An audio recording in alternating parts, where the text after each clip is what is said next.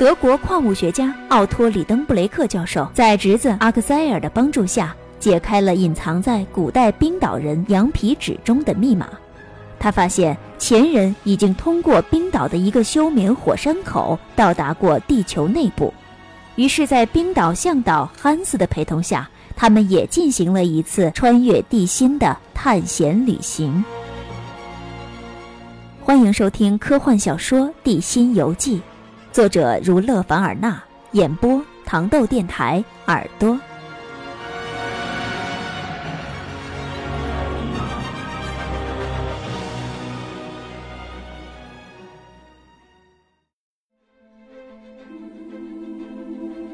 经过了一番艰苦的跋涉，利登布洛克教授、阿克塞尔以及他们的冰岛向导汉斯一行三人下到了斯奈菲尔火山口的底部。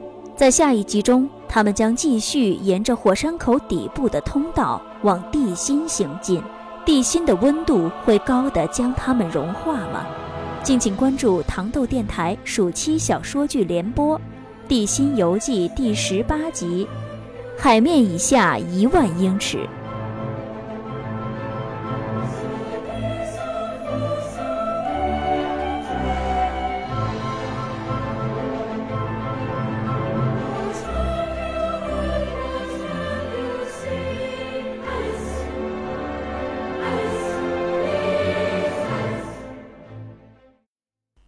十九集，必须实行配给了。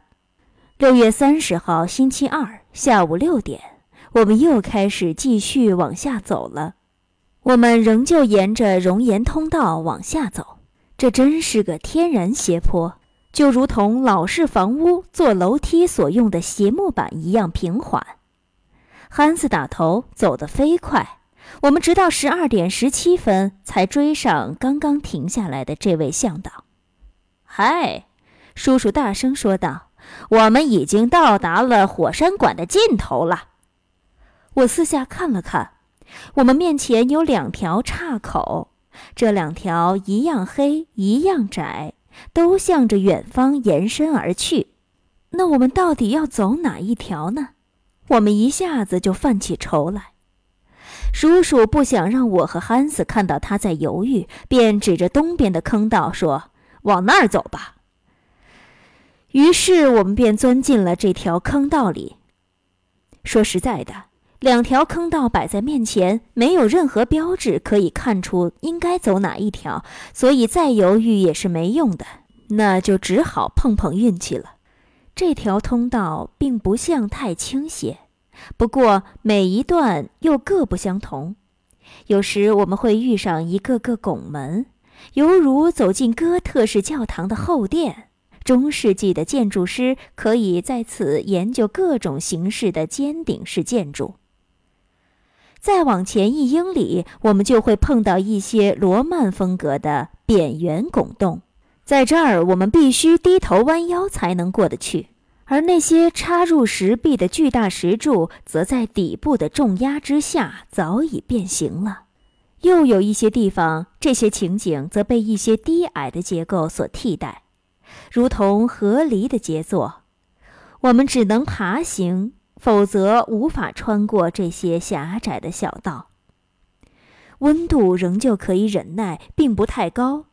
我不禁在想。这时，斯奈菲尔火山爆发的话，岩浆将沿着这条现在十分宁静的通道哗哗流动，那这儿的温度该有多高呢？我还想到，这股汹涌的岩流在这坑道中四角喷发，那情景该有多可怕呢？以及在这狭窄的空间里，炽热的蒸汽将把我们撕得多么粉碎呢？万一，我心有余悸地思忖着：万一这座沉寂了多年的火山再一次的心血来潮突然爆发，那该如何是好呢？我把自己这些思想活动埋在心间，没有告诉叔叔，告诉他他也不会理解的。他只有一个念头，那就是继续向前。他心中怀着坚定的信念，永不回头。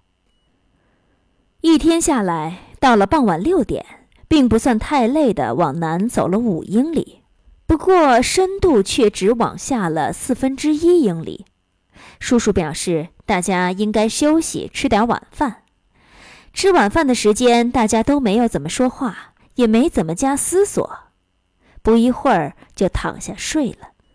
我们夜宿的装备十分简单，都裹着旅行用毯，合衣而眠。这儿既不冷也不热，这样睡着冻不着。然而这里也不像非洲沙漠或新大陆的森林，没有野人猛兽，也无需轮流守夜。早晨醒来，神清气爽，精神焕发，我们又踏上了征途。同头一天一样，仍旧沿着熔岩坑道往前走着。可是这一回却并不是一直往下，坑道并非通往地心，而是水平的延伸。而且我还觉得它稍稍往上去了。到了十点钟时，坑道往上倾斜的情况就十分明显了。我已经感到爬坡非常吃力，只好放慢脚步。怎么了，克塞尔？叔叔不耐烦地对我喊道：“哦，我觉得挺累的。什么？我们这才走了三个小时，而且都是在走平坦的路，你这就累了？”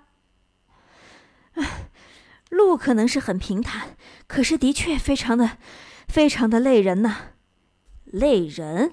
哎，你可是在往下走啊？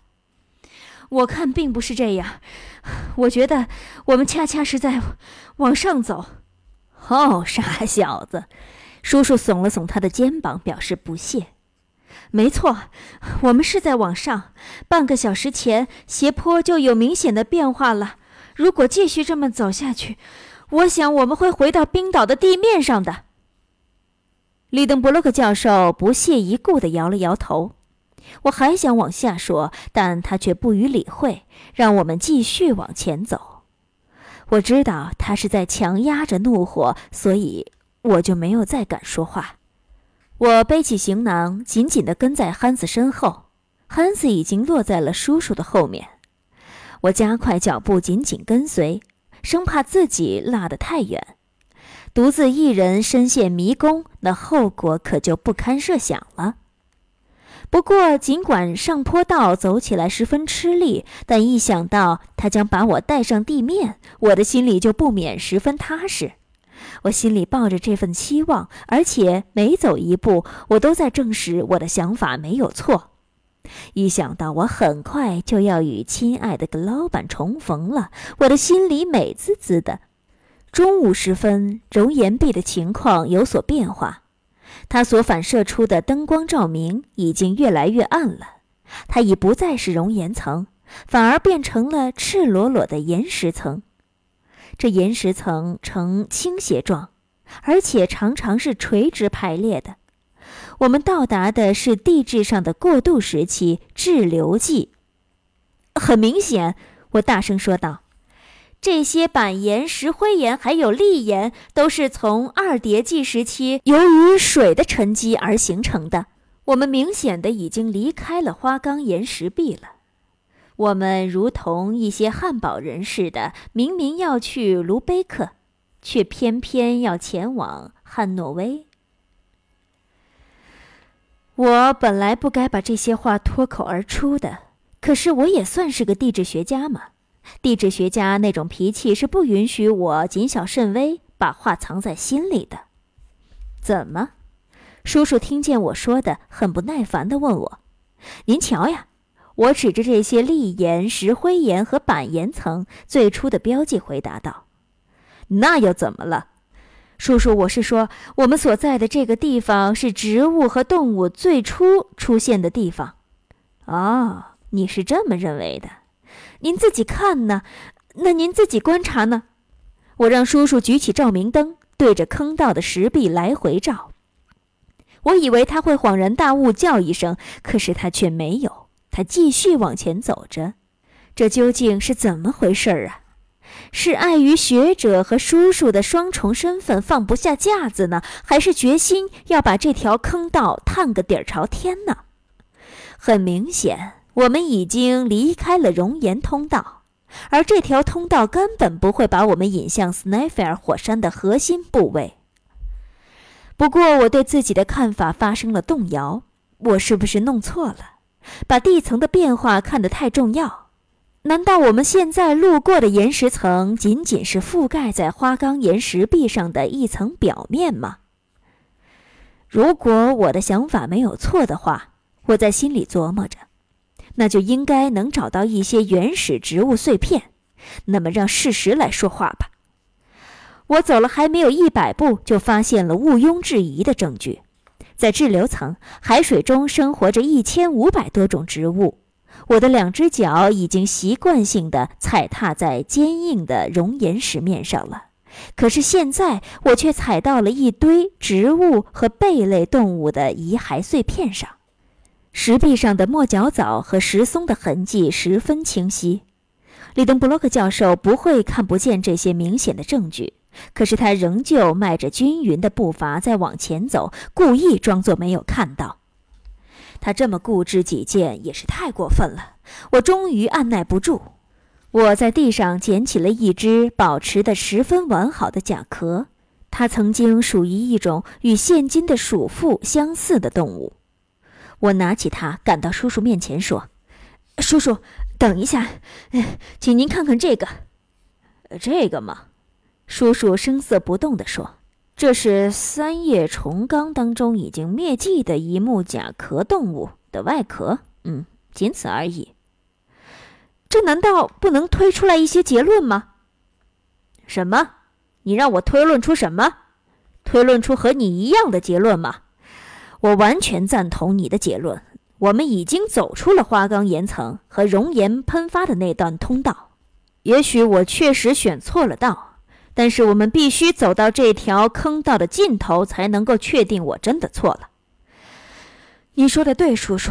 不过我倒是很赞同您的这一想法，只是我们有一个问题越来越受到了威胁。什么威胁？缺水的威胁，叔叔。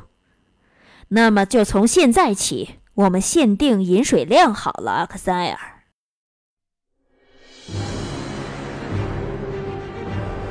在斯奈菲尔火山的底部有两条熔岩通道，为了不让阿克塞尔和汉斯看出自己的犹豫。利登布洛克教授果断地选择了其中一条，然而阿克塞尔在这条并不是通往地心，而是越来越往上倾斜的熔岩通道当中，发现了滞留剂当中的一些生物证据。这表明这条通道或许并不是萨克鲁塞姆所走的那条通往地心的通道。很快，他们的水即将喝完。而面对这样的威胁，利登布洛克教授却执意要将这条通道走到底。究竟这神秘的熔岩通道会将他们带向哪里呢？敬请关注糖豆电台暑期小说剧联播《地心游记》第二十集《胡同》。